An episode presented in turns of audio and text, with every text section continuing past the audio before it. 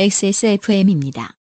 I D W K 그것은 알기 싫다는 이탈리아에서 온 케이크 라파스티체리아 정상적인 면역 기능 관리는 매일매일 NK365 건강한 비혼 친구 평산네이처 디메이트에서 도와주고 있습니다. 카카오톡으로 지난 수업 내용을 확인하고 반복해서 연습할 수 있습니다. 늘어난 실력을 매일 알려주는 전화 영어. Perfect 25.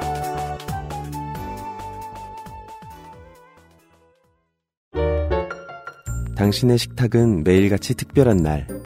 이탈리아에서 온 케이크 라 파스티체리아. Maestro pasticcere, la pasticceria.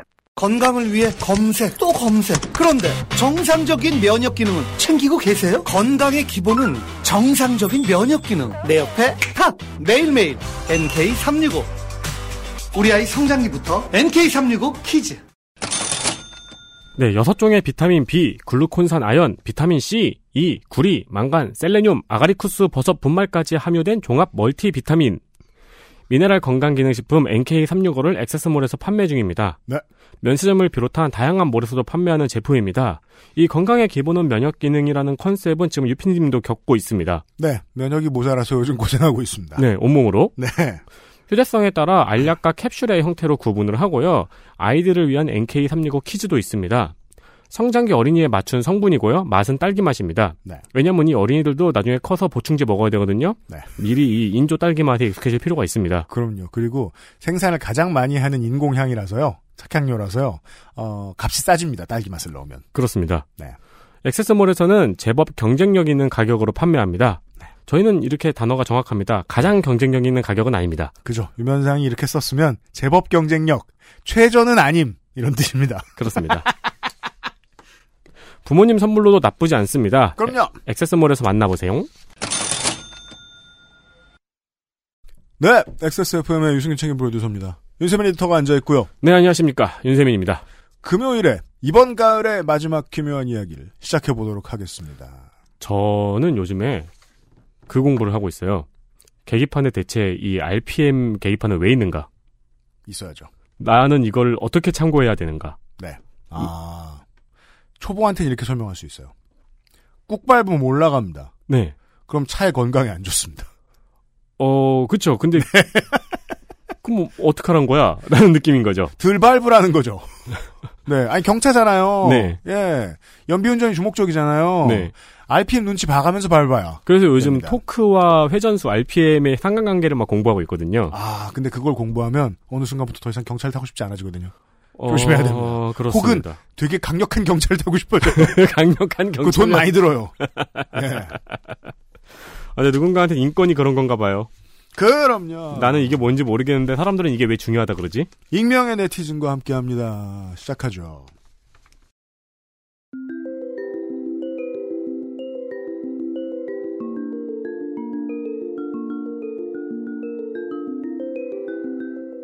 알았던 듯 몰랐던 르포 기묘한 이야기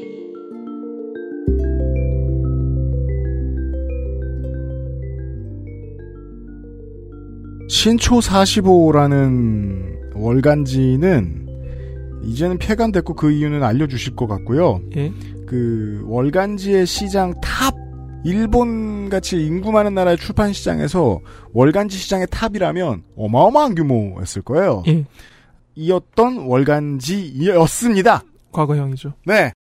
이 월간지에 음 이제는 벼락 스타가 된 overnight celebrity가 된 예. 스기타 미오 의원의 기고가 있었습니다. 이 내용을 좀 보시겠습니다. 제가 전문을 번역해 왔는데 그거 편집하실 때 하십니다. 다 봐도 돼요. 아 그러면 그러면 그냥 해야겠고요. 네. 제가 그래서 일단 전문을 번역해 왔습니다. 그게 이런 게 있잖아요. 왜 네. 어떤 화제가 된 사건이 있어 보도가 있으면은 예. 공격을 받는 사람들이 읽어보지도 않고 말을 하지 마라. 음. 전문을 다 읽어보면 그 맥락이 아니란 걸 알 것이다. 음. 언론의 악마의 편집이다라고 말을 하잖아요. 네. 그런데 이거는 전형적인 전문을 다 읽어보니까 더 심각한 관람이었던 거죠. 보통 그래요. 네. 그, 저, 쇼미더머니 출연자들이 많이 그래요. 악마의 편집 탓이다. 음, 음. 라고 말하는 사람의, 어, 40%는 피해자예요. 네. 60%는 악마예요. 그럼 본인이 편집을 한 거네요. 그렇죠.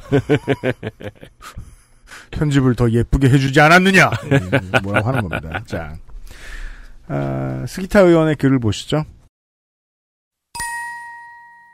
최근 1년간 LGBT가 얼마나 보도됐는지 신문 검색을 통해 조사해 봤습니다. 너무 게으르죠. 생각해 보세요. 이 신조 45 정도의 월간지에 주간지도 아니고 월간지에 기고를 하는데 현직 국회의원 이선이 자료조사 해봐야지가 검색창 열고 신문 검색하는 거예요. 자료 요구하면 줄 텐데. 당연하죠. 그리고 검색도 프로페셔널한 스킬이 있는데 요거는 그것과는 좀 거리가 먼 것 같아요. 아무튼 아사히 신문이 260건, 요미우리 신문이 159건, 마이니치 신문이 300건, 산케이 신문이 73건의 보도를 했습니다. 4대 메이저죠. 예. 키워드 검색이니 이 모두가 LGBT에 대해 자세히 보도한 기사는 아니겠지만 대략의 경향은 파악할 수 있을 것입니다. 반복합니다. 정말 게으르죠. 이게 그 이런 숫자를 내보내고 경향을 파악할 수 있다고 자신 있게 말하는 것을 저는 이제 몇십 년 전에 혈액형별 성격론 책에서 많이 봤습니다. 음. 이게 몇 명이고 저게 몇 명인 걸 보니 AB형은 미쳤습니다. 이런 이런 글. 네. 언젠가부터 제가 너무 많이 하는 말이 됐어요. 인생의 테마시죠. 그 네. 혈액형별. 그것과는 싸웁니다, 제가. 예. 아사히 신문이나 마이니치 신문과 같은 진보 언론은 LGBT의 권리를 인정하고 그들을 지원하는 움직임을 보도하는 것을 선호하는 것으로 보입니다만 위화감을 느낍니다. 발행 부수를 기준으로 하자면 아사히 신문의 영향력은 부정할 수 없겠죠. 자, 여기서 한 가지를 지적하고 싶습니다. 분명히 LGBT 이걸 키워드 검색이기 때문에 경향성이라고 하기도 좀 어렵지만 그래도 일단 이 논리에 따라가 주겠습니다. 아사히 신문이 260이고 마이니치가 300건이에요. 그러면 전후를 하면 마이니치가 먼저 나와야 되잖아요. 음. 아사히 신문이 먼저 나오죠. 음. 스기다미오 의원과 아사히 신문은 악언, 악연이라고 할 수밖에 없습니다. 왜냐하면은 지난번 방송에도 나왔습니다만 2014년에 아사히 신문이 위안부 문제와 관련해서 위안부의 강제 연행이 있었다는 것에 바탕이 되었던 기사를 취소하는 사건이 있었습니다. 그때 아사히 때문에 일본의 국익이 망가졌다라고 엄청나게 비판을 받았었는데 음. 스기다미오 의원은 위안부 문제와 관련해서 우익의 발언을 대반하면서 정치적인 영향력을 키워온 사람입니다. 네. 아사히 신문은 적이에요. 음. 정적이에요. 네. 그렇기 때문에 항상 아사히 신문을 공격하면서 글을 쓰는 게 어쩔 수 없는 흐름이었던 거죠. 음, 음, 음. 자신의 직접적인 이익과 관련이 있다고도 할 수 있겠군요. 정적이라고 보면 됩니다. 그리고요, 이 아사히 신문의 260건 혹은 뭐 마이니치 신문의 300건 이 중에요. 분명히 그 LG 블루투스 헤드셋에 대한 기사도 있어요. 톰 플러스요. 네. 그러니까 자세히 봐야 된다는 얘기예요. 자세히 봐야 된다는. 왜 그 목에 걸치는 거 있잖아, 그거. 키워드 검색의 한계죠. 그러니까 아까부터 말씀드린 거다. 키워드 검색으로 이런 말을 하는 건 게으른 거죠.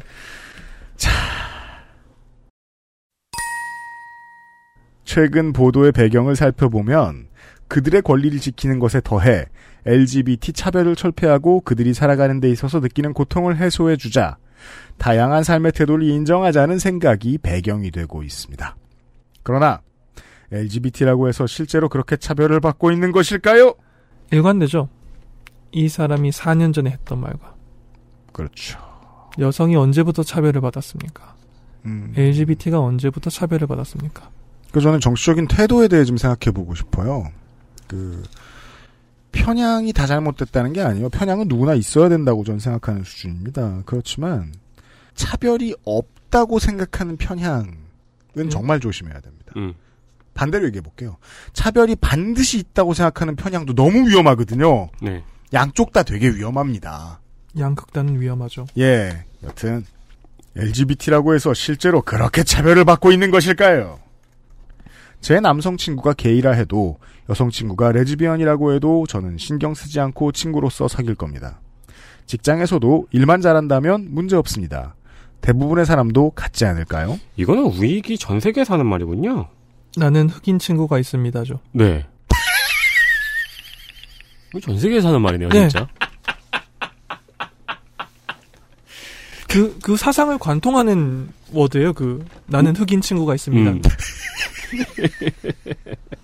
놀라운 문장이죠. 그 흑인 친구는 돈 달라 그래야 될 것 같아요. 야, 네 흑인 친구가 돼주는 게 얼마나 힘든지 알아? 친구 세를 받아야 되죠. 그죠? 야, 친구 요금. 네. 국가에서 받는 건 아니니까. 친구 요금을 받아야 돼. 애당초 일본은 동성애자를 비국민이다 라고 하는 풍조는 없습니다. 한편 기독교 사회나 이슬람 사회에서는 동성애가 금지되어 있기 때문에 이들이 배간시되어 왔습니다. 때로는 박해받고 생명의 위협을 받기도 했습니다. 이에 반해 일본 사회는 역사적으로도 그런 박해의 역사는 없습니다. 오히려 관용적인 사회였습니다. 일본의 언론은 무리를 내서라도 서구 사회가 이렇게 움직이고 있으니 일본도 이를 배워야 한다는 논조를 보이는 것이 눈에 띕니다만 서구와 일본은 애당초 사회 구조가 다릅니다. 중요한 문장이 나왔습니다. 아, 리콴유류 정말 일관되죠. 냉전 이후 그 남녀 평등이라는 잘못된 사상이 들어와서 일본 여성이 빛나지 않게 됐고, 서구는 달라, 예. 우린 달라. 이제는 LGBT라는 잘못된 사상이 들어와가지고 일본이 이렇게 좀 먹고 있다라고 말하고 싶은 거죠. 음. 차별은 없다면서 다르다, 우리는 서구와 다르다는 얘기는 뭐하러 해야 되는 건지도 모르겠고요. 자. LGBT 당사자에게서 들은 말에 따르면 삶의 고통이라는 관점에서 보면 사회적인 차별보다도 자신들의 부모가 이해를 해주지 않는 것이 힘들다고 말합니다.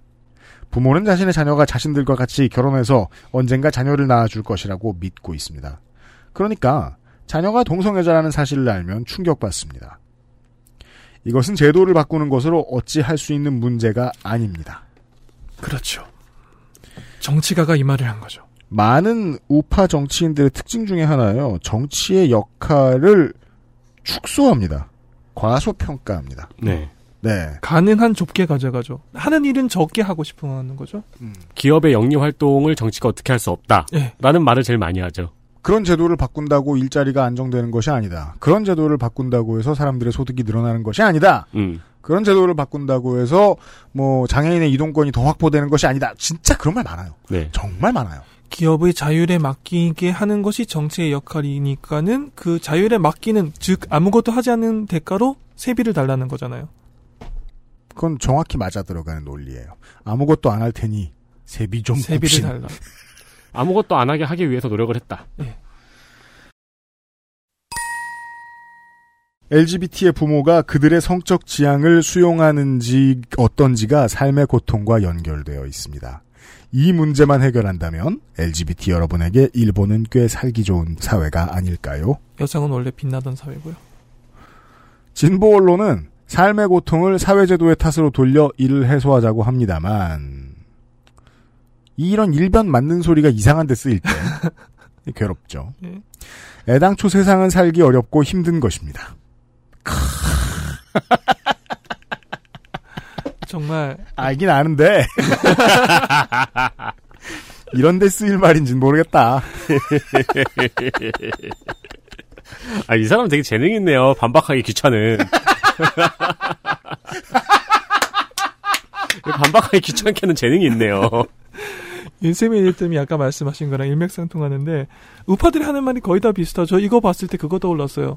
아르바이트 임금 그거 못 받았을 때 사회가 원래 그런 거다라고 누구였죠? 김무성 의원이 했던 얘기죠. 그- 예. 음. 그러니까 이런 류의 싸움꾼들이 있어요. 야 봐라 너 나랑 싸우기 싫지 않냐? 이런 느낌을 강하게 주는.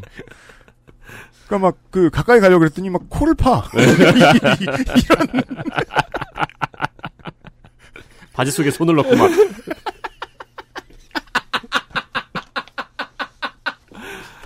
이씨. 자 LGBT만 힘든 게 아닌데 왜 그렇게 시끄럽게 구냐라는 거죠. 아르바이트 임금 떼 있는 거 그거 청년들이 다 겪는 일인데 왜 나를 귀찮게 하느냐는 음, 말인 거고. 음, 그런데 세비는 계속 달라고 하죠. 왜 정치를 하는 걸까요? 제가 그래서 어릴 때 되게 싫어했던 민중가요가 그거였어요. 얼굴 찌푸리지 말아요. 모두가 힘들잖아요. 그 되게 많이 불렀거든요. 철야농성 뭐 이런 거 같은 거 할때 음. 많이 부르고 그랬는데 네. 내 얼굴 어떻게 할지를 왜 권유하고 그래? 음, 이것을 자신의 힘으로 극복하는 힘을 키우게 하는 것이 교육의 목적입니다. 삶의 고통을 행정이 해결해 주는 것이 나쁘다는 말을 하는 것이 아닙니다. 그러나 행정이 움직인다는 것은 세금을 쓴다는 말과 같습니다. 자, 우파 논리 들어옵니다. 네. 세금을 이런 곳에 쓸 수 없다. 예. 음. 예를 들어 육아 지원이나 자녀가 생기지 않는 커플에 대한 불임 치료에 세금을 쓰는 것은 저출산 대책을 위해 돈을 쓴다는 대의 명분이 있습니다. 그러나 LGBT 커플을 위해 세금을 쓰는 것에 찬성을 얻어낼 수 있을까요? 자, 어, 사람을 유구 취급하고 있죠. 그들은 자녀를 만들지 않습니다. 즉 생산성이 없는 것입니다. 이게 펀치라인이었죠. 어이 그 스윙즈급이네요 펀치라인으로 따지면 그러니까요. 수준이. 일본은 모든 세금이 100%다 불임 치료에 쓰이나요? 그렇진 않습니다.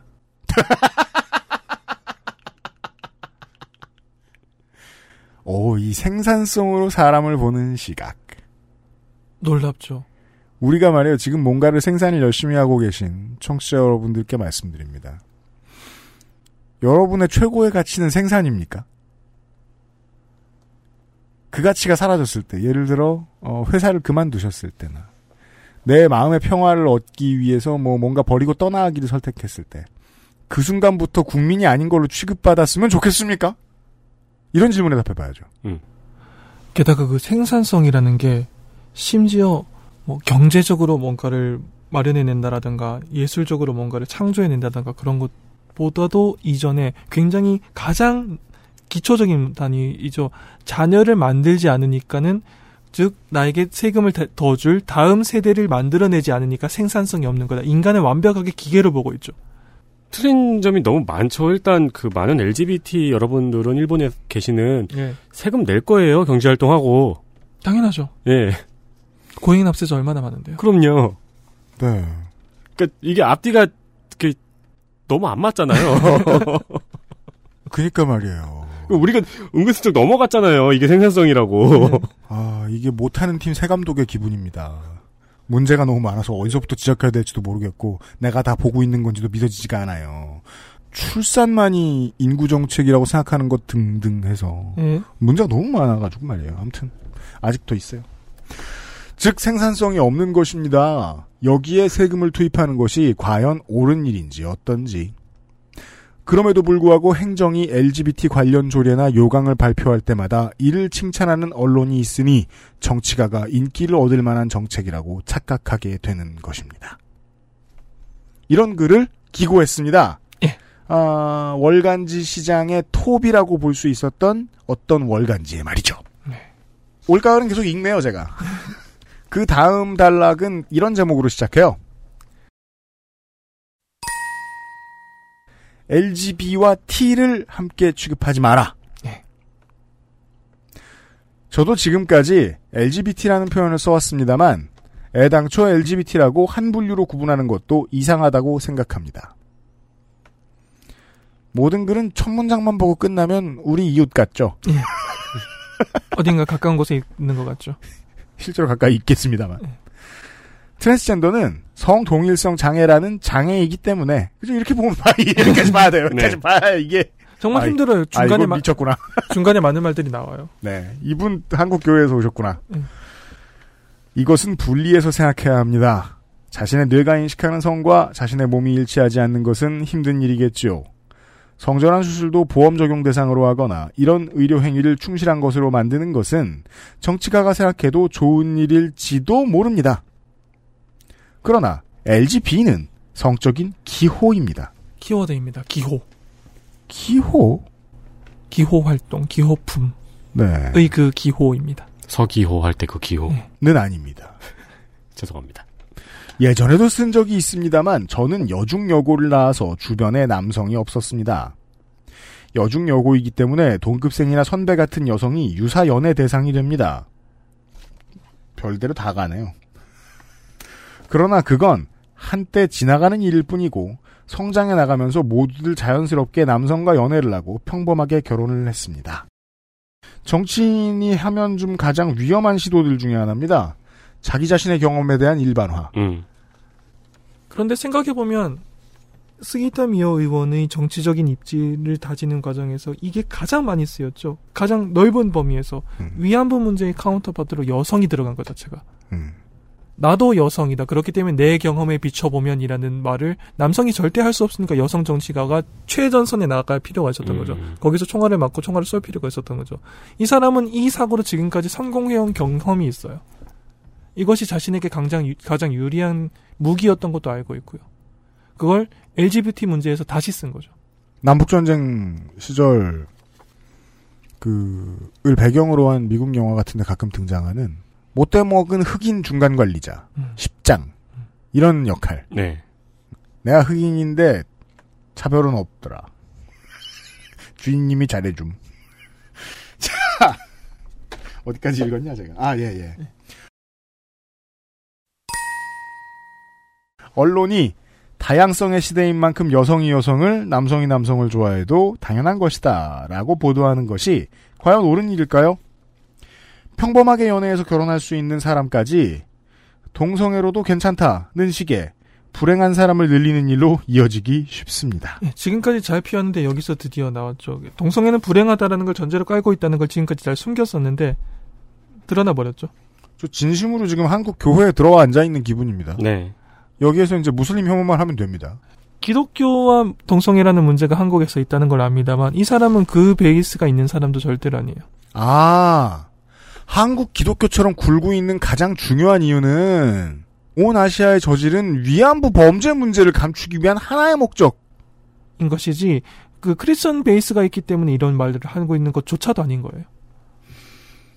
사실 뭐 크리스천이나 무슬림이나 현대의 신학자들의 연구는 성서는 생활 양식에 대한 그 무엇이든 물어보세요 같은 책이라서 음. 그때그때 맞춰 쓰면 된다란 말이에요.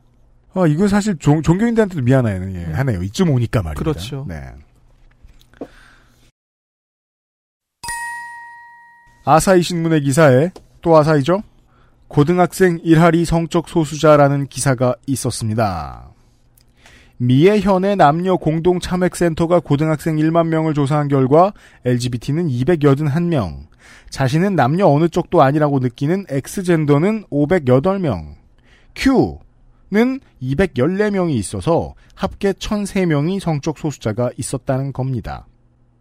이야말로 언론이 LGBT 문제를 요란하게 보도하니 남자인지 여자인지 모르겠습니다. 라고 하는 고등학생이 나오는 것입니다. 이것 정말 놀라운 이야기죠. 이 사람은 반복하지만 크리스천 베이스가 있는 사람이 아닌데 똑같은 말을 하죠. 언론이 보도를 하니까는 청소년들이 물들어서 자신이 LGBT라는 식으로 착각을 한다라고 말을 하죠.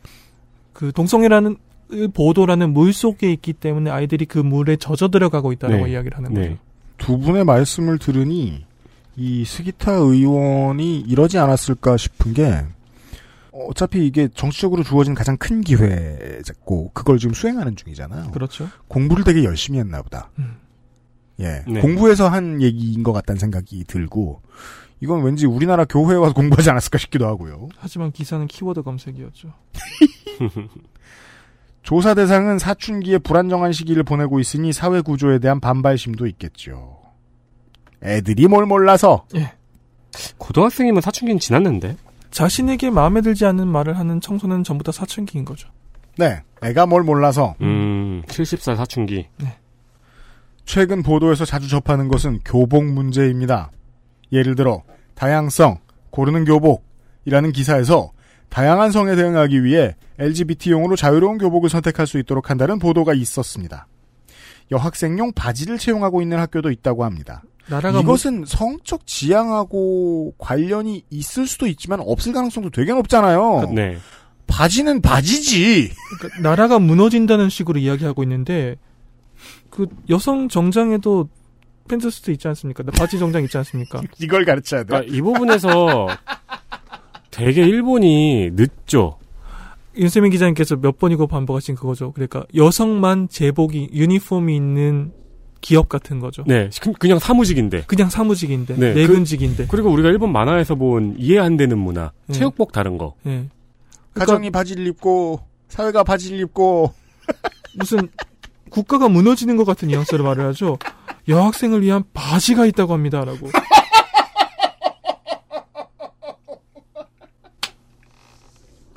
어느 단계에서 이야기를 해야 될지 모르겠어요. 키움 히어로즈 팬들이 쓰지 않는다는데요. 아무튼 자, 바지 어디까지 했어? 어, 그래.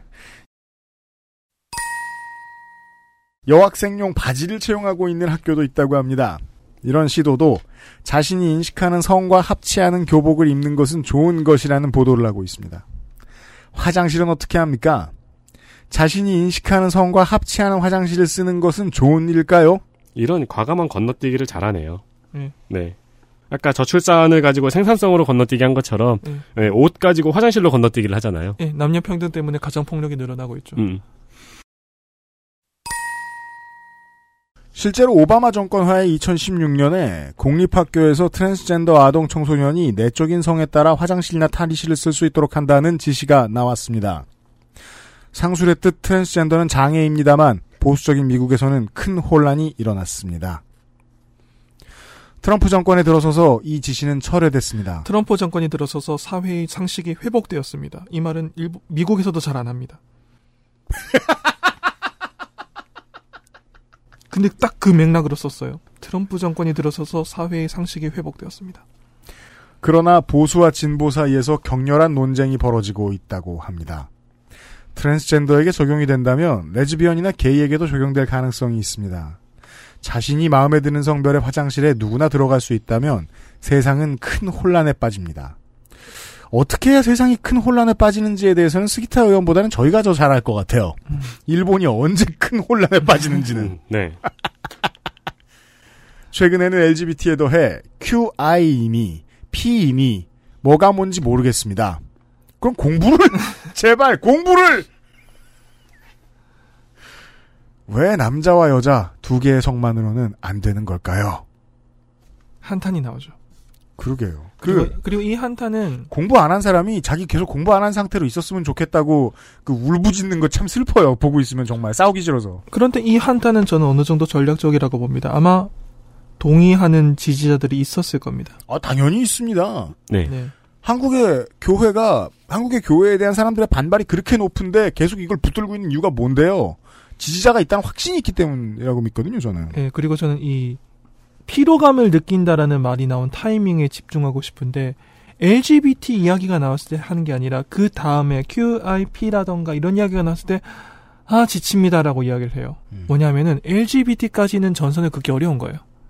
LGBT라는 말이 나오는 것 자체가 피로감을 느낍니다라고 하면은 이제는 사회가 변했기 때문에 무섭군요. 거기까지는 그건 무섭군요. 음. 거기까지는 동의를 얻기 어려워요. 근데 LGBT까지는 우리가 내어준 공간입니다. 음. 그런데 거기에서 뭔가 더 나올 때, 아, 피곤하다, 이거 언제까지 갈 거야? 딱 요 타이밍에 나오는 발언이에요. 음. 음. 오스트레일리아, 독일, 덴마크 등에서는 여권 성별란에 남성도 여성도 아닌 X라는 표시를 할 수 있습니다. LGBT 선진국인 태국에는 18종류의 성별이 있다고 합니다. 선진국인 것도 알아요. 페이스북 미국판에는 58개의 성별이 준비되어 있습니다. 농담 같은 일이 실제로 벌어지고 있습니다. 다양성을 받아들여 여러 성적 지향을 인정하자고 하면 동성애 인용에 그치지 않고 예를 들어 형제 간 혼인이나 부모 자식 간의 혼인도 인정해라. 애완동물과의 결혼, 기계와의 결혼도 인정해라. 는 목소리가 나올지도 모릅니다. 노예를 사람 취급하자고? 그럼 우리 집 뽀삐는? 이런 소리 아니에요. 네. 노예를 아니 이거는 약간 노예를 사람 취급하면 우리 집에 소행성이 떨어진다 정도의 건너뛴 같은데. 자고 일어나 보면 옆에 어린 왕자가 있을 것이다. 인과관계라고 할 만한 게 없죠. 네. 여기서 뭔가를 찾는 건 굉장히 힘든 일이죠. 예. 네. 제가 어리석었습니다. 실제로 외국에서는 그런 사람들도 나오고 있습니다. 계속 예외를 인정해 주려고 하면 끝이 없습니다. 예, 이겁니다. 선을 긋자라는 거. 내가 보수다라고 말을 하는 사람들이 마지막에 주장하는 이거죠. 선을 긋자. LGBT에서 선을 긋고 그 뒤에 나오는 QP, QIP에 대해서 피로감을 이야기하는 것도 그렇고. 선을 긋고 싶은 거예요. 어딘가에서. LGBT에서 그러면 그 안에서 더 가져오겠죠. 아까 나왔지 않습니까? T랑 LGB를 같이 이야기하지 말아라고. 아마 T로 긋고 싶겠죠. T에게서 그이면 없어지겠죠. 선을 조금씩 긋고 싶은 거예요. 음. 이게 되게 신기한 거예요. 그렇게 그어서 네. 결국 우리의 피해자 할머니들한테 가요. 음, 음. 이 신기한 참. 정치는 놀라운 그러게 말입니다. 놀라운 생물이죠. LGBT에 관한 보도는 이러한 경향을 조장하는 것입니다. 저 이거 진짜로 그 위안부 문제에 대한 고백과 진술로 그냥 성소수자성을 이란 단어 치환해서 이 글 만들어도 이 사람의 진심과 전혀 다를 바가 없다는 사실을 지금 발견했습니다. 정치가로서의 거의 유일한 미점이죠. 일관성은 있어요. 굉장히 일관됩니다. 음. 부지런함도 있네요. 아사히 신문이 LGBT를 보도하는 것에 의미가 있을까요? 주적은 놓지 않죠. 그러네요. 오히려 냉정하게 비판해야 하지 않을까라고 생각합니다. 상식과 보통을 잊은 사회는 질서가 없어져 언젠가 붕괴하고 맙니다. 저는 일본을 그런 사회로 만들고 싶지 않습니다. 이런 글이었습니다. 이선의 여당 현역 정치가 그러니까 익명도 아니 네트 유저도 아니고 김영 칼럼 자기 이름으로 네 종이로 인쇄된 월간지에 음. 굉장히 구독자 수가 많은 저명한 월간지에 칼럼을 써서 자국 국민들을 다른 사람들과 자국 국민들을 생산성이라는 기준으로 분류하고 있다는 사실을 알았을 때 정말로 일본 사회가 큰 충격을 받았어. 이런 기사가 나왔단 말이야. 너애 못나? 너 국민 취급 안 해. 음. 지금 네가 내는 세금은 받겠지만 너는 다음 세대의 세금을 낼 사람을 만들지 않으니까 네 권리는 제한될 거야. 혹은 이 이상 뭘 요구하지 마. XSFM입니다.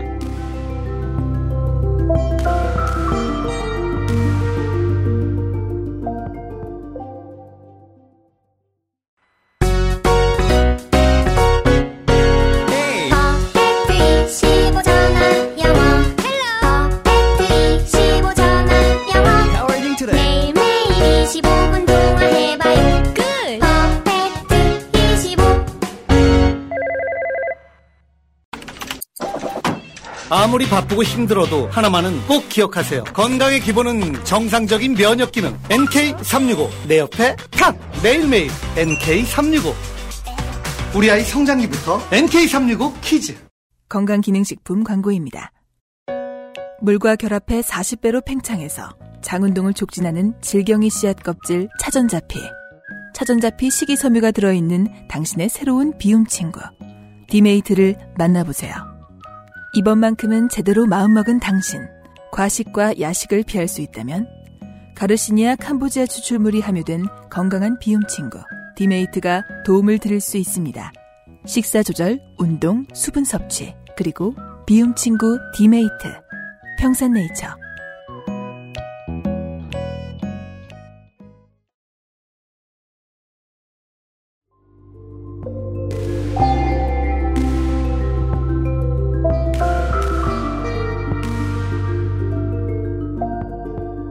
저는 실제로는 그 불임 테스트를 받아본 적이 없어요. 하지만 고려했던 그 순간만 떠올려도 이거 되게 불쾌한 얘기라는 걸 알 것 같아요.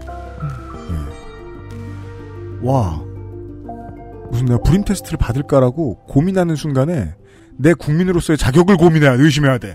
음. 뭐야 그게? 정말 큰 충격을 받았습니다. 이게 아마 이 사람이 정치가가 되고 난 다음에 가장 큰 사회적인 주목을 받은 순간이었던 걸로 기억합니다. 그 중에서도 특히 야당이 느낀 충격을 묘사한 인터뷰가 굉장히 인상적이었습니다. 야당의 그 어느 정도 중량감 있는 의원들이 이런 말을 했었어요. 종합해 보자면 스기타 미오 의원을 야당이 어떻게 평가하고 있었느냐? 극우표도 얻기 위해서 자민당이 수집해 놓은 카드 정도로 생각하고 있었어요. 우리가 이 문장을 보수 유튜버 페스티벌에서 했어야 됐네요. 뭐요? 극우 표도 얻기 위해서 수집해 놓은 카드. 그 사람들을 네. 음 맞아요. 대중정당이면 국가 단위의 선거를 하려면 저변을 넓혀야 하지 않습니까? 최종- 다양한 목소리를 낼 수 있는 다양한 매력을 갖춘 사람들을 등용해야 됩니다. 예, 최종적으로는 1대1로 붙는 경우가 생기잖아요. 결국 네. 여와 야가 붙어야 되잖아요. 네. 이겨야 되잖아요. 한 표가 더 필요하잖아요. 음. 저변을 넓힐 때 어느 정도 좌까지 많이 가진 못하겠지만 절충안 정도를 내서 저변을 넓힌 것도 필요하지만 극우표는 극우표대로 받아놔야 돼요. 왜냐하면 극우에서 대한정당이 나오면 그 표도 뺏기니까. 네. N국으로 가는 표를 가지고 와야 되잖아요. 그것 때문에 지금 얼마나 많은 고난이 있습니까? 개헌해야 되는데. 음. 극우 쪽 표도 자민당으로 가져오려면 카드가 몇 장 필요할 텐데 그래서 그 야당 의원들이 냉철하게 분석을 한다고 하고 있었던 거예요. 아 저거는 그쪽 카드네. 그러면 우리랑 같은 레벨은 아니니까 여기에다가 그 언급을 자주 해줘가지고 중량감을 넓혀준 늘- 늘려주는 게 오히려 자충수가 될 테니까는 방치하자, 방관하자. 자꾸 이현주 의원 얘기를 하게 되는데요. 그 국회의원의 이야기에 일일이 대응해주지 않습니다. 그렇죠. 네. 여당이. 그것이 격을 떨어뜨리는 싸움으로 스스로를 끌고 들어갈 거라는 게 자명하기 때문이에요. 네. 저희가 가장 대응을 많이 해줍니다. 그럼요, 우리는 뭐 관심 많으니까. 네. 그런데 그게 필요한 게 그렇게 대응하지 않고 현실을 위에서 내려다보는 거죠. 아, 저거는 너무 레벨이 낮고 수준이 낮으니까 일일이 대응하면 같이 수준이 내려간다는 식으로 나이브하게 내려다보고 있으면 그 현실은 곧 그 내려다보던 사람들의 턱 밑까지 성장해 와 있습니다. 그게 그렇게 둘 중에 하나더라고요. 다시 썰물이 돼서 빠지거나 예. 아니면 해일처럼 더 커져요. 예. 이래도 나랑 안 놀아줄 거야?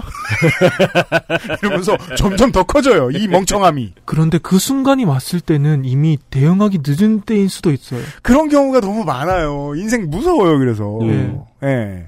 이래도 나를 무시할 거야라는 대사가 나왔을 때는 이미 판도가 뒤집혀져 있을 때가 있죠. 네. 선거가 끝나 있거나. 봐. 내 안에 인기도가 이렇게 커졌어. 그러니까요. 무시했지 이러면서. 놀랍게 성장하죠. 그렇게 성장할 성장하는 어떤 부스트가 붙었을 때는. 네. 그랬습니다. 굉장히 놀라운 사건이었어요. 이 칼럼은 여야를 불문하고 일단 큰 비판에는 직면합니다. 외신에도 크게 소개됐고요. 일이 커졌어요. 그러니까 자민당 본부도 이례적으로 어, 그 자민당의 공식적인 견해와 같지 않다라는 식으로 이런 식으로 발언하면 안 된다는 지도를 했다라는 걸 공개할 정도로 일단 진화에는 나섭니다.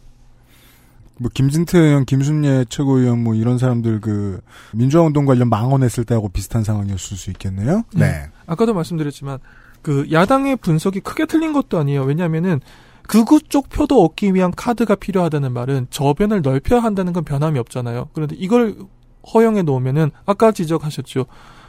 자녀가 없는 60대 남성들까지도 다 적으로 돌릴 만한 발언이기 때문에 생산성이라는 키워드의 파괴력을 생각하면 네. 이건 수습을 해야 돼요. 네. 지금 텃밭을 잃게 생겼으니까 자민당이 수습이 들어가기는 했습니다. 하지만 국민의 생산성이라는 기준으로 판단하는 사람이 입법기관이 있다는 사실의 충격은 쉽게 사라지진 않죠. 이때 또 발언들이 나왔던 게 뭐 충분히 예상하실 수 있겠습니다만 장애인 단체죠. 거동이 불편하신 분들을 포함해서 음. 장애인 단체에서 이야기가 나온 게 다른 게 아닙니다. 그 생산성이라는 게 자녀라는 자녀를 낳는다 낳는다 낳는다 육가 출산이라는 문제도 있지만 정치가가 국민을 기능이라는 관점에서 채점을 하기 시작하면 다음 단계는 장애인이다라는 걸 잘 알고 있어요. 장애인 단체는. 네.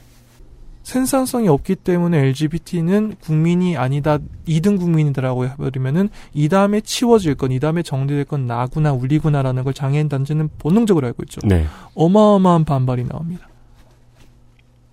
자민당이 이 다음에 치우는 건 나입니까? 라는 반발이 나오죠. 음. 그러니까 전선이 점점 확대되고 있죠. 그래서 각계각층의 대대적인 비판이 쏟아집니다. 국내 언론에도 소개가 되었네요. 어떤 식으로 소개가 됐나요? 일본 잡지의 생존 활로는 혐오 조장 한겨레에서 네 그리고 정확히 이 사태를 소개하고 있습니다. 엔조 마케팅이라고 하나 봐요. 혐오 마케팅을. 예, 그 게시판이 불타오른다라고 하거든요. 네. 불타올라서 클릭수를 벌어들이는 거죠. 낚시. 예, 그런 음. 겁니다. 비판 여론이 쏟아져 나왔습니다. 여기서 정작 그 칼럼을 게재했던 신초 45는 정면 돌파를 시도합니다. 어떻게 정면 돌파를 했을까요? 두 달 뒤인 2018년 10월호에 자 제목입니다. 그렇게 이상한가 스기타 미오 논문이라는 특별 기획을 짰습니다. 아 이런 게 정면 돌파죠? 예. 그렇죠. 그러면 이렇게 사라졌을 때 독자들이 응 이라고 써서 보내면 되잖아요. 그렇죠. 그 이게 그 영화 정무문의 마지막 장면이죠. 총을 들고 있는 군대 앞에서 이렇게 발차기를 하는. 아, 네. 그, 그, 무에타이, 그 뭐지, 그. 그 영춘권. 예, 쿵무 발차기를 네, 하는 네. 그 장면이죠. 덤벼라! 라고. 이 특별 기획을 게재하기로 합니다. 여기에 총 7명의 기고자가 스기타 의원의 주장을 옹호하는 칼럼을 투고합니다. 와. 이게 그렇게 나쁘냐. 그러니까 이런 거예요. 간단하게 표현하자면 생산성 없는 거 맞잖아. 틀린 말 했어라는. 그 많은 사람들이 그 자신의 운명을 모른다는 증거가 되는 말이 있죠. 음. 내가 뭐 틀린 말 했어? 네. 그 말하면 보통 그 사망 플래그입니다. 예. 네. 잠시 후에 죽어요. 신초 45를 발간하고 있는 신초샤는 1896년에 창업한 출판사네요, 무려. 130년의 역사를 갖고 있는. 예, 그, 아, 이게 공유가 안 되군요. 굉장히 저명한 출판사입니다. 그러네요. 예. 일본 출판 역사의 한 획을 담당한, 한 부분, 한 분야를 담당한 굉장히 저명한 출판사입니다. 음. 1896년. 그래서, 일곱 명이 틀린 말 했어? 라는 내용의 칼럼을 실었습니다. 근데 음. 이게 후일담이 있는데, 당시 신조 45 편집장은 그거 있죠. 반박을 하려면 똑같은 칼럼으로 반박해라라는 말 있잖아요. 왜? 네. 네네네. 반박하려면 유튜브 채널 만들어라라고 요새는 음, 맞아요. 되어 있죠. 음. 예. 반박을 하고 싶으면 기고를 해라라고 이야기를 했습니다. 그래서 스기타 미오 의원의 기고문에 반박하는 기고를 받으려고 여러 곳에 contact을 해봤는데 예. 모두 거절당했다라는 후문이 있습니다. 음. 그러니까 여기까지 가면 그 안에 자기 이름을 넣고 싶지 않아진 거예요. 칼럼니스트들. 그렇죠. 네. 그렇죠. 네 네. 이 싸움에 나는 들어가지 않겠다. 네. 여기까지 갔으면. 음. 그러니까 판이 기울어진 게 아니라 판이 넘어가 있었다는 걸 이 타이밍에서 아직 모르고 있었던 거죠. 좋은 결과를 낳았네요. 그 결과 이 스기타 미오 의원의 칼럼을 옹호하는 칼럼만 7편이 실린 코미디가 벌어지는군요. 그렇죠. 음. 그리고 이 기획이 신초 45의 가장 큰 자충수가 되고 말죠.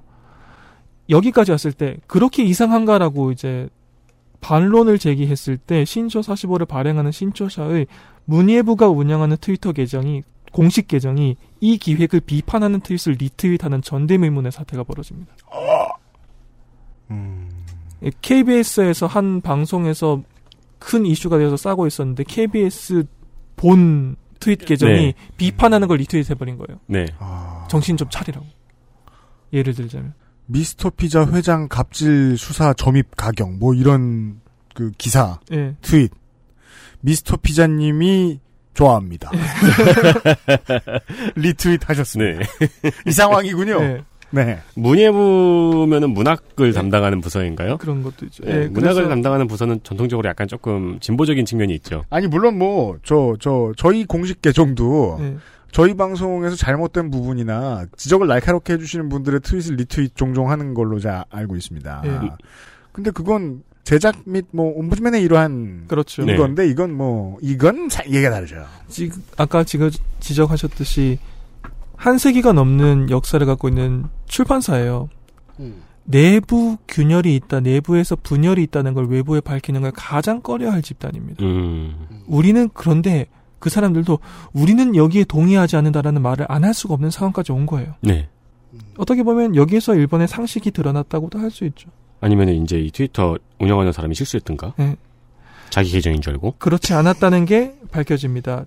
2018년 9월 21일 신초사는 이런 반론 기사를 게재한 2018년 10월 신초 45회에 대해서 인용하자면 너무나도 상식을 일탈한 편견과 인식 부족으로 점철된 표현이 있었다. 이 10월 호 안에 라면서 음. 내용에 문제가 있었다는 사장 명의의 담화를 발표합니다. 어. 사장이 나왔어요. 음. 그리고 2018년 9월 25일 신초 45는 휴관 한다라는 것이 발표됩니다. 사실상의 폐간 선언. 120년 된 근데 이러 이거는 이제 회사의 선 결정이었겠죠? 잡지를 닫았어요. 오, 놀라운 결정이네요. 왜냐면 사실 이때 이제 이거에 대한 반론 기사를 계속해서 실어내고 하는 건 잡지사의 입장에선 기회일 텐데요. 그리고 솔직히 말하면 많이 팔렸을 테고요. 그러니까요. 120년 된 회사였고 이 잡지는 36년 된 잡지이고 예.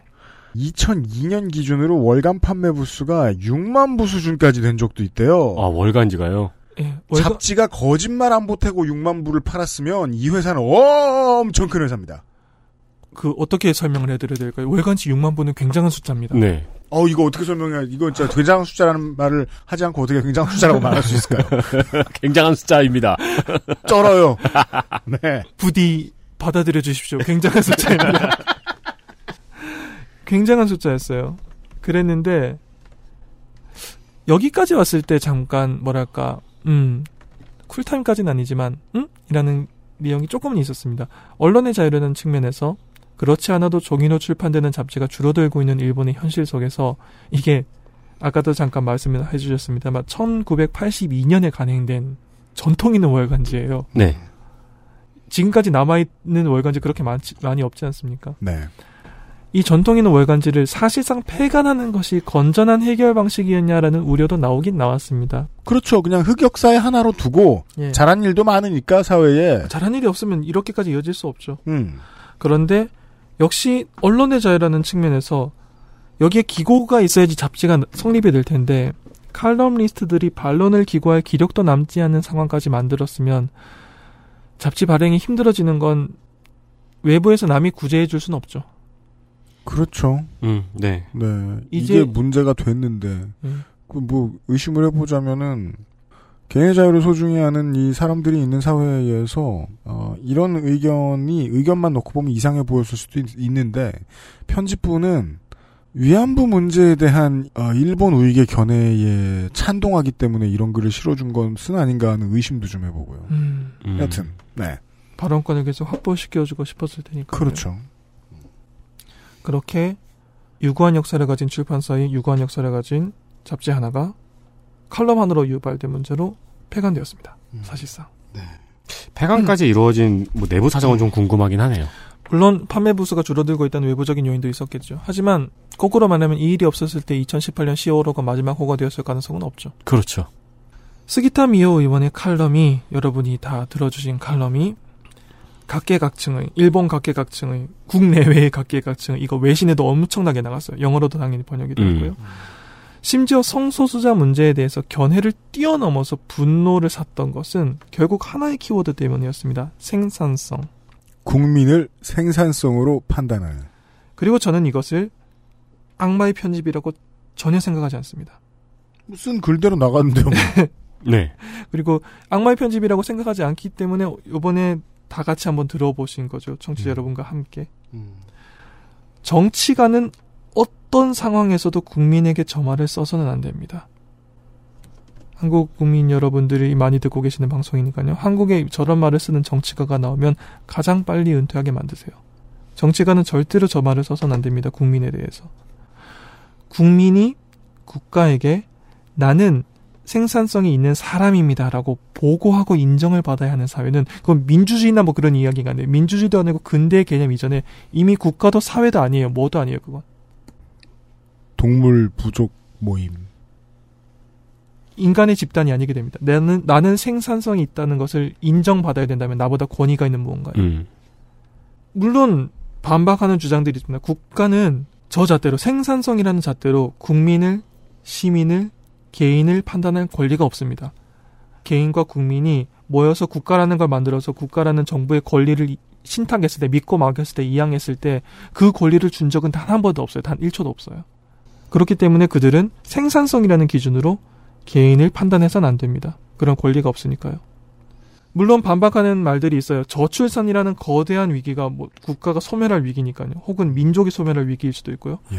저출산이라는 거대한 위기가 정치가들의 마음을 급하게 해서 저런 식의 실언이 나온다라는 핑계도 가끔 듣습니다. 네. 하지만 이런 무지와 편견으로 가득 찬 사회를 만들고 출산을 장려하는 것이 얼마나 황당한 주장인지를 직시해야 돼요.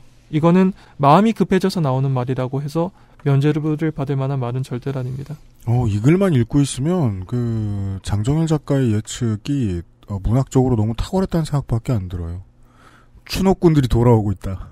네가 아이를 낳으면 다른 집의 노예로 가져갈 것이다. 지금의 자본주의 사회가. 아이고. 세 번의 방송을 통해서 반복하는 주제로 돌아오게 됩니다. 개인은 개인으로서 존중받아야 합니다. 세상에 태어나 살고 있다는 것, 한 명의 인간으로서 존재하고 있다는 것, 그것만을 이유로 최대한 존중받는 사회를 지향하는 것이 우리 모두가 존중받고 존중하며 살아가는 길이라고 저는 믿습니다. 그리고 개인이 개인으로서 존중받는 사회를 만들어 나가려면 우리 모두가 기억해야 하는 말이 있습니다. 남의 인권이 결국 내 인권이라는 말이요. 자, 봅시다. 스기더미 의원이 2014년 10월에 여성 차별을 조장하는 발언을 했을 때 가장 문제가 된 것은 방송 처음에 이야기 드렸죠. 대부분의 일본 언론, 정치가, 시민사회가 침묵했어요. 흔히 있는 일들 중에서 조금 성질이, 성격이 나쁜 일 정도로 생각을 했겠죠. 많은 차별 발언 중에서 좀 튀는 발언. 그런데 누군가가 남의 권리를 이렇게나 모독하는 것을 방치한 결과가 4년 뒤에 이런 거대한 편견과 무지의 소용돌이로 일본 사회를 돌아오고 말았어요. 2014년 10월에 저 발언이 나왔을 때 의견에 대해서는 찬반이나 호호를 차지하고 상대할 가치가 없는 말이라고 생각했던 그 한 번의 게으름? 단 한 번의 방치? 네. 그게 4년 뒤에 어떤 갈등으로 일본 사회를 때렸는지를 보면 무서운 일이죠. 자민당 의원으로. 예. 그때는 차세대당 의원이었는데.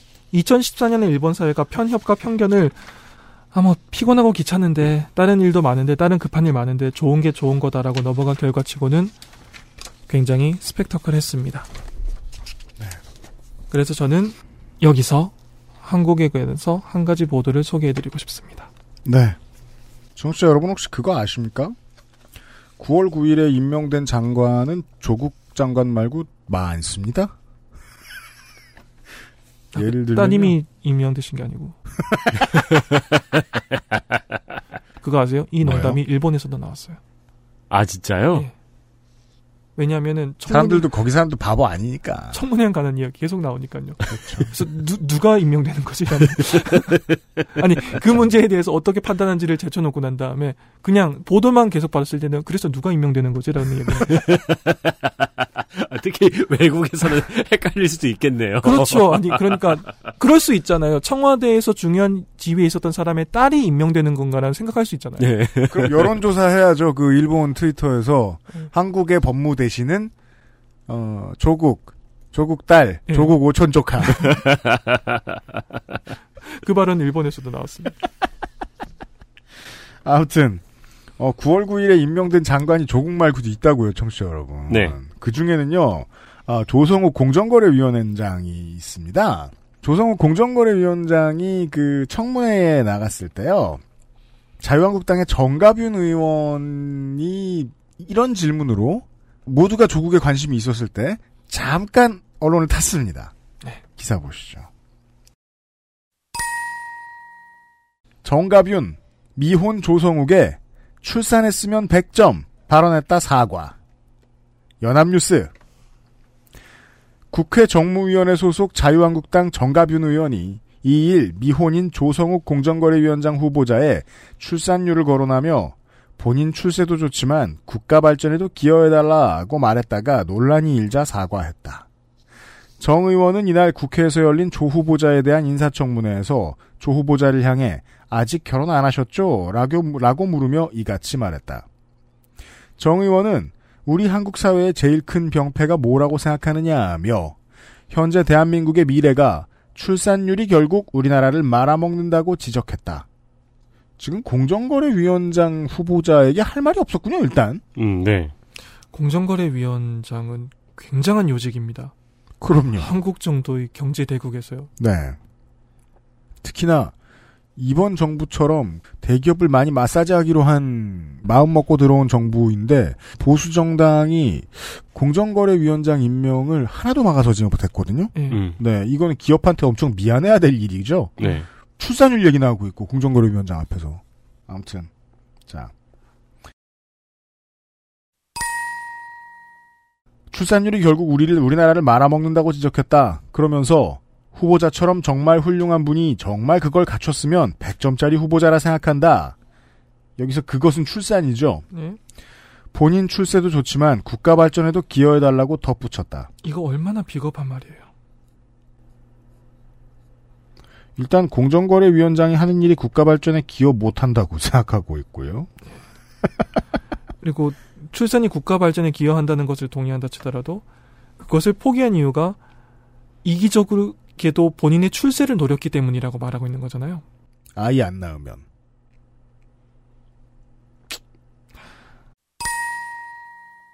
난감한 표정을 지어 보인 조 후보자는 별다른 답을 하지 않았다. 뭐, 뭐 100명 중에 99명이 이렇게 반응했겠죠. 네. 그렇죠. 이에 더불어민주당 김병욱 의원은 의사진행 발언을 신청해 인사청문회 자리는 후보자의 자질, 능력, 도덕성을 검증하는 자리인데 전혀 관계없는 후보자 개인의 특성을 거론하거나 사회적 합의가 없는 결혼, 출산 같은 부분을 특정 공직자에 적용하는 듯한 발언에 대해 유감이라고 지적했다. 논란이 일자 정가빈 의원은 오후 보충 질의에서 조 후보자에게 사과했다. 출산율 문제가 심각해 애드립으로 얘기한 것이. 애드립? 옆에 기타는 없었냐? 오, 오브, 오브리 넣게? 그리고 출산율 문제가 네 애드립 하라고 심각하냐? 새벽보다 오전에 더 심각해졌나 보죠. 그래서 뭐 오후가 오기 전에 이 말을 해야 됐던가 보죠. 심각해서. 갑자기 심각해져서. 예. 애드립으로 얘기한 것이고 후보자에게 상처를 주기 위해 한 말은 아니었다. 사과한다고 말했다. 제가 사과 잘못됐다는 말 하는 거 그 잔인할까봐 얘기 안 하는데 보통 이 사과 잘못됐어요. 후보자 한 사람에게 상처를 주는 게 문제가 아니라 본인이 개인을 어떻게 보고 있느냐에 대한 시각이 극도로 잘못됐다는 것에 대해 사과했어야 돼요. 음. 네. 그럼에도 불구하고 국회의원인 것에 대해서도 사과를 했어야 되죠. 국민을 총동원해서 애를 낳게 하고 노역을 하게 하고 그래서 국가 발전에 충실히 이바지하게 하는 것이 맞다. 이렇게 본다는 걸 사와야지. 얼마 전에 제가 뉴스 아카이브 뒤지다가 발견했던 기사였는데 어느 도에서 이제 저출산 대책 간담회를 어디서 했을까요? 식당에서 했어요. 기자하고 대학 교사가 불러놓고 거기서 이제 그 기사가 나왔던 이유가 뭐냐면은 거기서 이제 도청 관계자가 25살 되면 일괄적으로 결혼시키자는 말을 했거든요. 그리고 밥 먹고 집에 갔어요. 그러니까 또 밥은 넘어가나 봐. 그런 소리를 해놓고서 그 얘기 30분 하고 밥 2시간 먹고 갔대요. 그 기자가 정문에서 기다리고 있었는데 뒷문으로 도망갔대요. 와 근데 진짜 스물자섯에 다 결혼시키자는 말은 정말 진짜 크게 혼내주고 싶네요. 그죠? 예, 수성기를 계산하자는 거니까 인간으로 안 본다는 이야기죠. 그죠? 진짜 노예로 보는 것 같아. 가축으로 보는 거예요. 전쟁 당시 성착취의 역사도 그걸 강조하잖아요. 네. 사람을 노예로 보았다. 모든 강제 그 전쟁 당시의 모든 강제 동원 범죄가 다 그러했듯이 사람을 노예로 보았다. 와, 그 철학을 일관되게 보여주다니. 21세기에 자라난 정치인들이. 정가변도 그래요. 그러자 조 후보자는 사과를 받아들이겠다고 답했다. 네. 공정거래위원장 후보자가 지금 후보자 추, 후보자 신변에서 후보자 신분으로 걷다 대고 승질을 낼 수가 없어요. 네. 예. 그것도 비겁하죠. 청문회 자리였죠. 그렇죠. 어떻습니까? 아마 이전에 지금 방송의 대부분을 차지한 스기텀 위원의 각종 발언들, 몇 년간의 시간을 두고 주어졌던 발언들을 들으시면서 아, 심각한 문제가 일본에 있구나라고 아마 많은 분들이 생각하셨을 겁니다. 그런데 제가 방송 도중에 말씀드렸다시피 이런 현실들은 눈을 감았다 뜨면 턱 밑까지 올라와 있어요. 그러네요. 저는 이 기사에 스기타 미온 의원의 지난 발언들의 요소가 거의 다 들어가 있다고 생각합니다. 제가 말한 거에 약간 제가 과장을 했네요.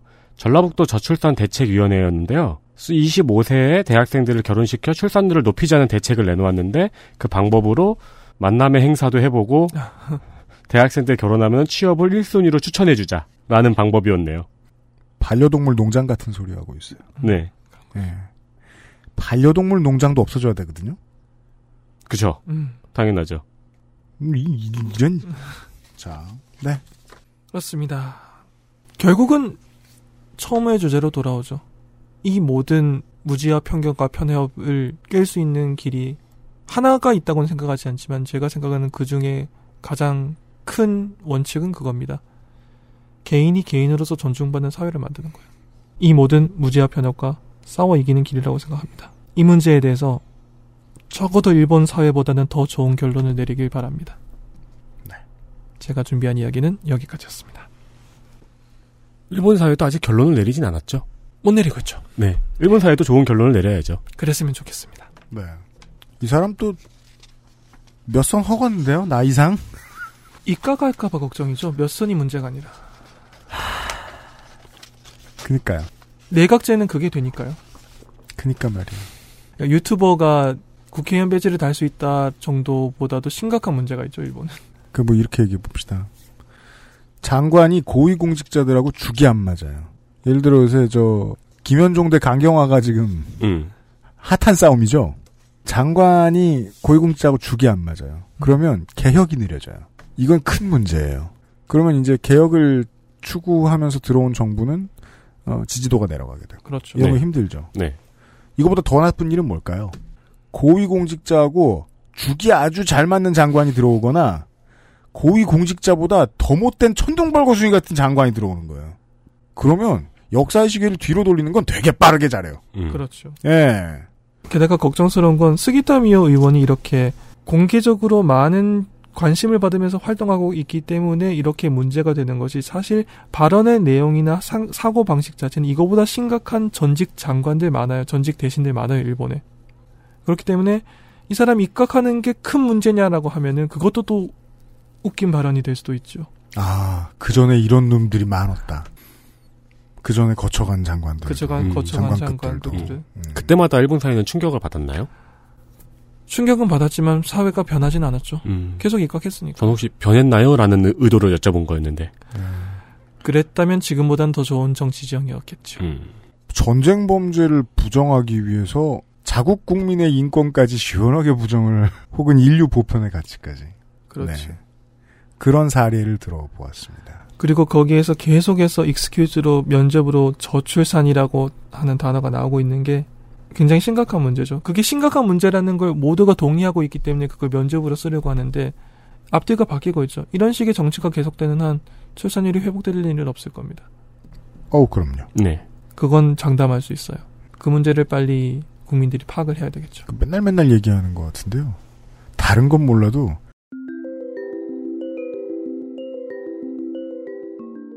내 식구, 그러니까 출산과 예. 관련된 걸 애국으로 하는 멍청이가 어딨어요, 세상에. 그러니까 저는 예능에서 이 아이 셋 있는 연예인 나오면은 꼭 그러잖아요. 애국한다고. 예. 그 볼 때마다 기분 나쁜 국민들 엄청 많을 텐데. 나를 아무리 사랑해도 두 명 이하로 나온 순간 애국자가 아니게 되는 것 같은 아니 그리고 이제 우리 둘이니까 이제 애국을 위해서 하나를 더 낳아야 돼. 라는 부부가 어딨냐고 세상에. 저희가 지금 녹음하고 있는 시기에 바깥 온도가 한 20도쯤 되거든요. 네. 네티즌님 저 돌아가시면은 그 동네는 더 덥죠. 그렇죠. 네. 온화한 기후로 어, 다시 돌려보냅니다. 네. 어, 언제 또 뵐지 제가 지금 약조를 안 하겠습니다, 청취자 여러분. 예. 네, 하지만 뭐 안 돌아올 건 아닌 것으로 알고 있도록 하겠습니다. 여러분들이 기다려 주신다면 네. 아, 올가을 수고 많으셨어요. 예 감사했습니다. 네, 또 꼭- 뵙죠. 곧 또 뵙겠습니다. 감사합니다. 정말 고신가요? 그렇게 희망합니다. XSFM입니다.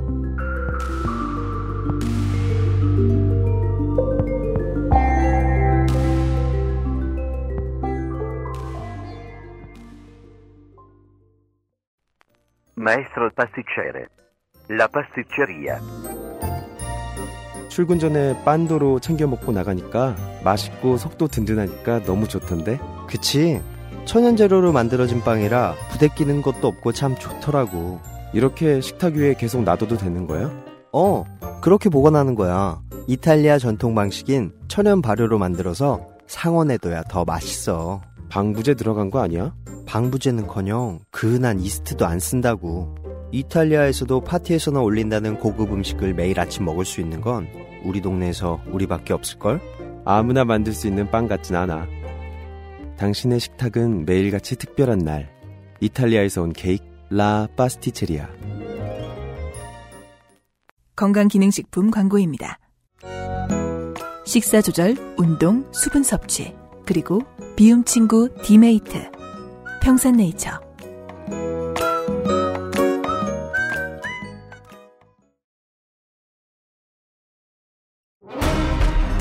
아스트랄 뉴스 기록실 뉴스 아카이브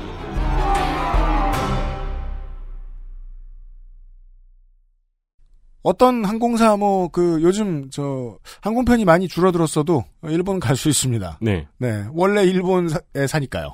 네. 네. 어, 어딘가에 짐칸에 넣어서 다시 돌려보냈고요. 음, 겨울에 만날지, 어, 봄에 만날지 모르겠네요. 겨울에도 만날 수 있나요? 그럴 거라고 얘기는 했는데, 잘 안 지켜지잖아요, 계속 또? 아, 그쵸. 이게 쉬운 예. 일은 아니죠. 네, 그, 도쿄에서의 삶이 있고 이러니까. 네. 도쿄에서의 삶이 있고, 파리에서의 삶- 삶이 있고, LA에서의 삶이 있어요. 네, 네. 그 사람들 오는 때 또 볼 거고요. 음. 네. 아, 뉴스 아카이브입니다. 네, 1999년 10월 12일 세계 인구가 60억 명을 돌파했습니다. 이게 어떻게 기록이 되는지 저는 이해가 안 되는데 유엔에서는 이날 인구가 60억을 넘어설 것을 알고 있었더라고요. 마치 아마존이 오늘 무슨 물건이 어디에서 팔릴지 알고 있는 거하고 비슷한 것 같아요. 그건 알죠. 그거 어떻게 알아요? 아마존의 네, 저- 액세스몰 한두에 한게 아닌데 내가 오늘 뭐가 팔릴지 전혀 몰라. 그건 컴퓨터 뒤져보면 나오지 않을까요? 나오는데 내일 일을 어떻게 알느냐. 아, 그쵸. 음. 심지어 60억, 60억 명째 인류도 알고 있습니다. 어, 유엔 덕후네요. 어, 유엔은 10월 12일 0시 2분에 보스니아의 수도인 사라예보에서 태어난 그 남자아이를 60억 명째 인류로 지명했습니다. 그러게요. 그냥 저 지명한 거 아닌가 모르겠네요. 맞아요, 사실. 예. 그러니까 어떻게 그걸 분각을 다투면서 계속 세고 있어요. 아, 그러니까 이게 사실 맞는 게 이걸 어떻게 알아요? 그 신고 없이 태어난 아이들이 얼마나 많은데요. 그럼요. 그리고 신고 기준이냐, 진짜 저, 저, 엄마 몸속을 빠져나올 때 기준이냐, 이건 알 수 없잖아요. 그렇죠. 어, 사실 이거는 유엔에서 10월 12일을 세계 인구 60억 돌파의 날로 정하고 사라예보의 코세보 병원에서 가장 먼저 태어나는 아기를 60억 명째 아기로 지명하겠다고 발표하고 지명한 것입니다. 아, 그래서 1990년 이번 주에 그렇게 된 거군요. 네, 그러니까 실제로 1999년에는 아기가 1초에 2.5명씩 태어났어요. 음. 그렇기 때문에 당연히 정확한 것은 아니고 유엔에서는 그냥 상징적으로 지명한 것입니다. 네. 이분은 올해, 올해 21살이네요. 아, 그렇군요. 네. 네. 그럼 왜 사라예보고 왜 이 병원이냐? 어, 당시에 코피아난 총장이 마침 여길 방문하는 일정이 있었거든요. 그 별거 아니에요, 은근히. 유엔도 보면은 나라만 아니지 다 공무원들 같아요. 지자체 같잖아요, 그냥. 밥 먹고. 어, 그러니까 그냥 유엔에서 하는 행사였습니다. 그러네요. 실제로 인류학자들은 진짜 60억 명째 되는 아기는 아프리카에서 태어났을 확률이 높다고 밝혔습니다. 그렇군요. 각국은 저출산에 대한 걱정을 하고 있지만 세계는 인구 증가에 대한 걱정을 하고 있습니다. 음. 출산을 제한하는 국제적 차원의 노력으로 인구를 억제하고 있다고 밝히고 이 60억 명째 아기가 태어났을 때 중국에서는 네. 자국의 일가장 일가정 일자녀 정책이 아니었다면 진작에 60억 명을 돌파했을 거라고 밝히기도 했습니다. 우리가 지구를 위해 노력하고 있다. 그렇죠. 어, 그리고 1900년대 인구 증가 추세가 빠르긴 합니다. 음. 왜냐면 1805년에 10억 명이었거든요. 그래서 그 아마 이제 과학사를 따라가 봐야 될 텐데 어느 순간부터 인류가 마음껏 아이를 낳아도 되고 그게 이득이 되는 시절이 왔을 것이다. 네. 그게 19세기 어느 즈음이라고 보는 거죠. 그렇습니다. 그리고 지금은 마음껏 애를 낳았더니 좋게 되는 네. 시절로 다시 돌아오는 중인 거고요. 네. 그게 기원 후 1800년까지 그 160% 증가했거든요, 인구가. 네. 근데 1800년부터 아, 빵년부터 1년부터 네. 네. 빵년부터 1800년까지 160%가 증가를 했는데 음. 1800년부터 2세기 동안 600%가 증가를 했어요. 어, 재밌네요. 네. 어, 그리고 2011년 10월 31일에는 70억째 인류가 인도에서 태어났습니다. 네. 그것도 9년 전 이달에 8년 전 이달에 태어났네요. 그렇습니다. 그러게요. 뭐잘 모릅니다만 확률은 인도에서 날 가능성이 제일 높았을 것 같긴 한데 네. 혹시 반기문 가는 날 맞춰주지는 않았나 모르겠네요. 아니 근데 이 60억 돌파는 기사들이 엄청 크게 나고 네. 각국에서 막 행사도 하고 그랬어요. 그래서 그 다음부터는 자세히 그 뉴스 뒷장 안 보시는 분들은 아직 인구 기, 저 지구의 인구가 60억인 줄 알아요. 네. 근데 70억째는 별로 기사도 안 나고 뭐 행사도 안 하고 그랬어요. 음. 지금 선진국들은 다 저출산을 걱정을 하고 있죠. 음. 근데 저개발국은 인도, 인구가 폭발하고 있는 중입니다. 그래서 2050년쯤에 100억 명이 넘어갈 것을 예상하고 있습니다. 네. 현재 지구의 인구는 77억을 찍었습니다. 그렇군요.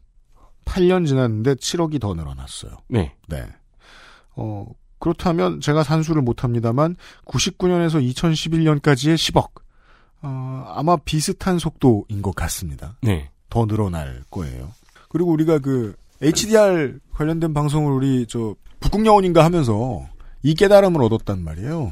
심지어 공업화가 베트남쯤 진행됐다. 네. 뭐 인도네시아만큼 경제가 폭발할 필요도 없어요. 그 정도다. 뭐 태국이다. 여기만 돼도 인구 증가율이 확 감소한다는 거예요. 음. 우리 80년대, 90년대 정도로 먹고 살 수 있게 된다. 그럼 그때부터 인류는 무슨 자각을 통해서인지, 무슨 두려움을 통해서인지 인구를 덜 늘리기 시작한다고요. 네. 그럼 남은 땅은 별로 없습니다. 지금 사람 늘어나고 있는 몇 군데의 나라, 몇 군데의 땅들을 생각하시면 되겠어요.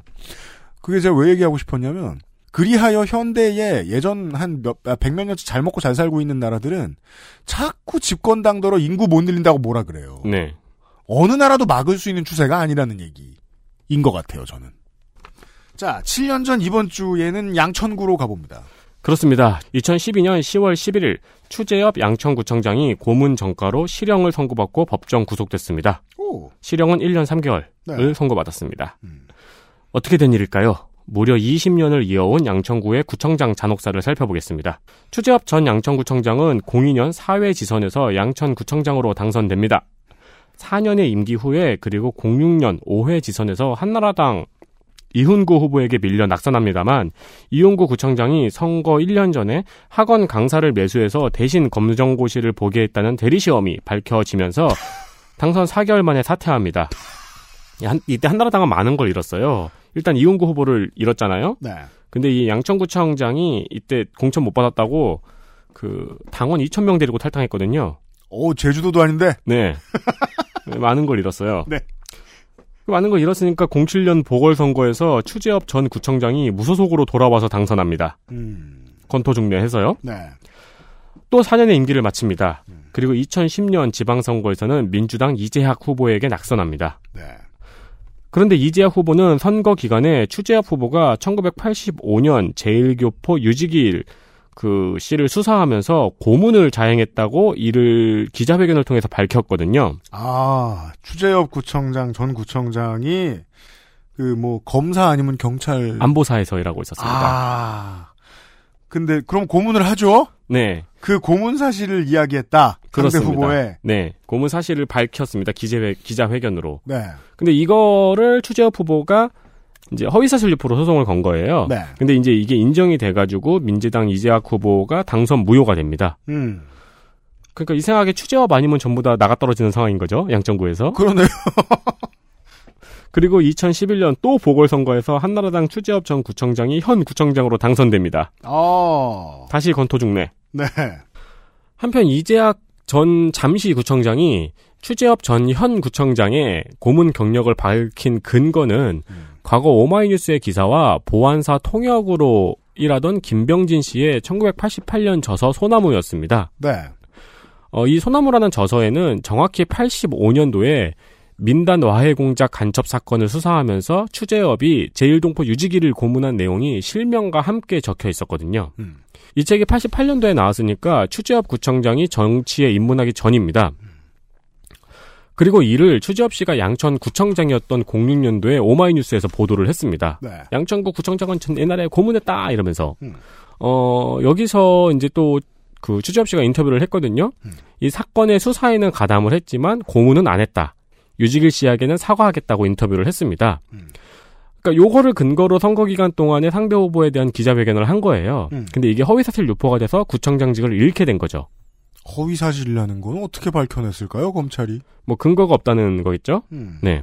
그런데 추재엽 후보는 이때 이재학 후보를 고소하면서 88년도에 책을 쓴 김병진 씨도 같이 고소를 했습니다. 그래야 정당성을 확보하겠죠? 네, 원래 선거 치열할 땐 이렇게들 하잖아요. 음. 근데 이런 거 보통 선거 끝나면 그냥 유야무야 되잖아요. 네. 근데 김병진 씨도 무고 위증으로 같이 고소를 했습니다. 좋죠. 네. 네.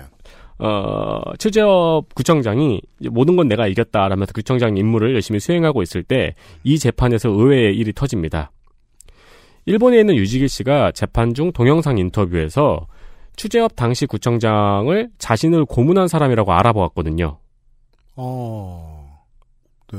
용의자 지목이 됐어요. 네, 그리고 이 유지길 씨의 진술과 이 책에 나와 있는 진술이 거의 동일했어요. 음. 그리고 당시 사건을 수사한 그 수사관들을 수사관들은 모두 고문을 부인했거든요. 근데 이들은 진술이 맞지 않았어요. 음. 그렇기 때문에 결국 2012년 10월 11일에 무고 위증이 인정이 되어서 1년 3개월의 실형을 받고 무려 도주 우려가 인정돼서 구속됐습니다. 현지 구청장이 도주 우려가 인정된다고 구속됐어요. 검찰의 판단의 오묘함이지요. 네. 네. 이게 아마 위증이라서 그런 것 같은데 위증과 이제 은닉을 했으니까 범행 사실을 있죠. 네. 네.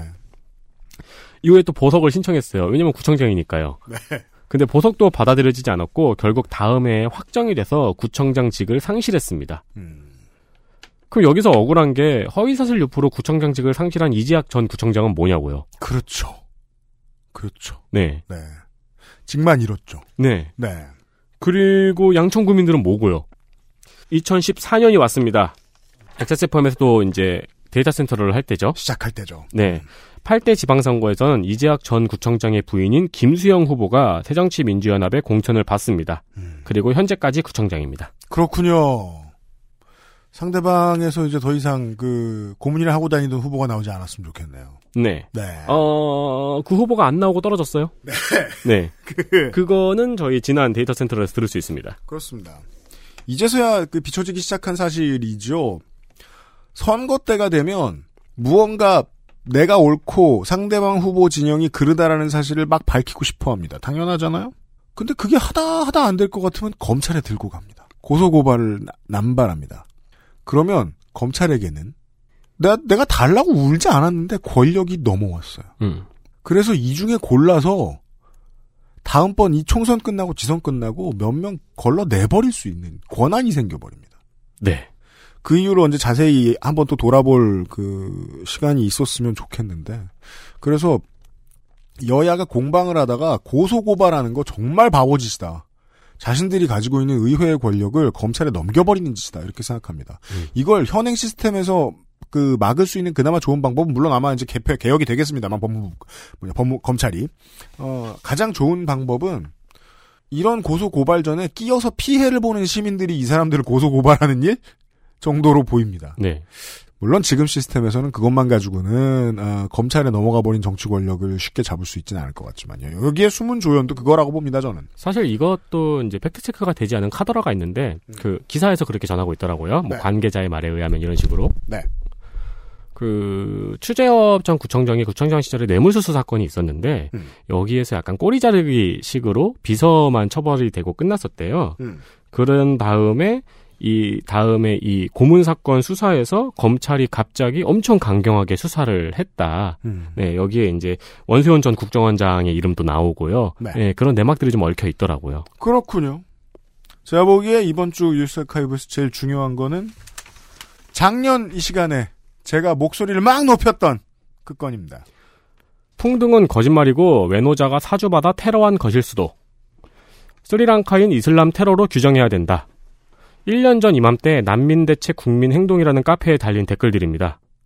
2018년 10월 8일 고향 저유소에서 화재가 발생하고 하루 뒤에 경찰에서 스리랑카인 A씨를 실화 혐의로 체포합니다.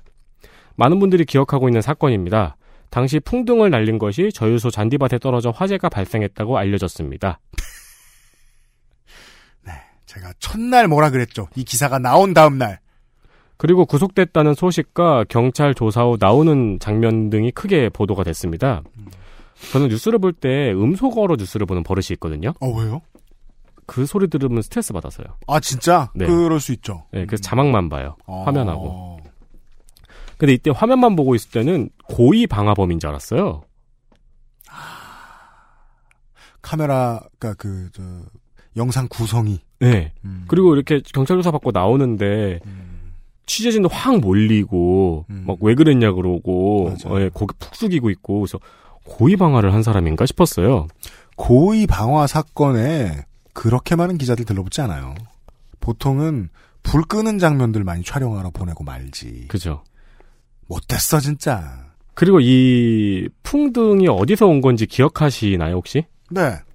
이게 그 동네 무슨 잔치인가 뭐 학교인가 뭐 예. 네 이게 이제 많은 사람들이 이 풍등이 어디서 온 건지는 잘 모르시는 분들이 많아요. 그냥 그, 그 노동자 본인이 만든 건 줄 알아요. 문방구에서 샀거나 네. 네. 그랬어도 무죄인데. 이 풍등은 이 하루 전날에 인근 초등학교에서 풍등 날리기 행사를 했어요. 거기서 날렸던 풍등입니다. 네. 근데 이 중 하나가 이 A 씨가 일하는 공사 현장에 떨어졌고 어 공사 현장에 풍등이 하나가 떨어졌길래 A 씨가 이걸 주워서 다시 날린 거였습니다. 그런데 이 당시에 이 학교 이름을 보도한 기사는 10건 남짓이었는데 A씨의 국적을 보도한 기사는 1000건이 넘었습니다. 어, 이 A씨는 현재 민병과 시민단체의 도움을 받으면서 재판을 받고 있습니다. 그렇습니다. 스리랑카도 영사에서 국민에게 재국민에게 도움 그렇게 잘 주지 못한다고 하더군요. 그때 제가 알아봤을 때 기억나는데 즉 고생을 저지른 짓에 비해 많이 하신 거예요. 저지른 짓은 0인데. 네. 네, 그 최근의 기사를 보니까 벌금형 정도만 떨어져도 이제 비자가 다시 안 나오잖아요. 맞아요. 그걸 제일 걱정하고 있더라고요. 그래서 후기에 뭐 기자들도 미안했는지 뭐였는지 뭐 부장들도 그랬는지 언론에서 이분의 인터뷰를 좀 실어줍니다. 네. 떠나고 싶지 않다. 뭐 한국이 되게 좋다. 청취자 여러분, 외국에서 우리나라로 뭐 많이 노동자들끼리 오거나 이러저러 하는 교류가 많은 외국에서 한국을 봤을 때 어, 자국민들이 한국에 가서 이 나라를 좋아한다는 인터뷰를 하는 게 좋을까요? 그러면 우리나라가 좋아 보일까요? 그 나라 사람들한테 이런 인터뷰를 할 일이 아예 없는 게 제일 좋겠죠. 네. 그리고 인터 이런 인터뷰를 해도 이런 말이 헤드라인에 나오지 않는 게 좋겠죠. 이런 말이 헤드라인에 나왔다는 게 외국 사람들이 봐 얼마나 상스러워 보이겠습니까? 음. 저는 그 생각했었어요. 이게 이 사건이 이분이 일으키신 게 아니다라는 게 분명해지고 난 다음에 이분을 두둔해주는 두둔해주는 기사가 나오는데 그 양태가 너무 마음에 안 들었어요. 사실은 착한 사람이네 웃기고 있어. 기본적으로 못된 사람이라고 상정하겠다는 거 아니야 외국에서 오신 분들을. 못된 사람이면 뭐? 그니까 못된 사람 풍등 날리면 저유소 같다냐? 이 미개한 사건이 불과 작년에 있었습니다. 브리핑룸에서 음. 경찰이 심각한 표정으로 풍등 이렇게 들고 있고 예, 여기까지. 아, 이번 주에 그것을 알기 싫다였고요. 어, 내일 이 시간에 개그리를 꼭 들어주시고요. 심심하시니까. 그리고 다음 주에 아, 저희들은 아마도 하루 2회 국정감사 기록실 이번 회기의 마지막 국정감사 기록실에서 인사를 드리도록 하겠습니다. 어, 에디터하고 덕질인이 지금 음, 어디 원룸텔 구해야 되나요? 덕질인이 살아있나요? 그럼요. 저 와우 클래식 들어가 봐요. 아 그래요? 성가봐 이렇게 부르면은 어디 서버에서 튀어나온대요. 제가 어저께 그저께 저 뭐냐 저 문학인하고 저녁 먹었단 말이에요. 네. 예, 봤대요. 와우 클래식에서요? 예, 반대편 배에서 손을 들었대요. 아, 그게 뭐 포레스트 검프예요? 그러니까 와우에? 그러니까 깔아가지고 덕질인 찾아와. 네가 책임지고 찾아와. 저희 다음 주에 국정감사 기록실로 인사드리도록 하겠습니다. 아, 올가을의 기묘한 이야기 들어주셔서 감사합니다. XSFM의 그것은 알기 싫다 339회였습니다. 안녕히 계십시오. 안녕히 계십시오. XSFM입니다. I D W K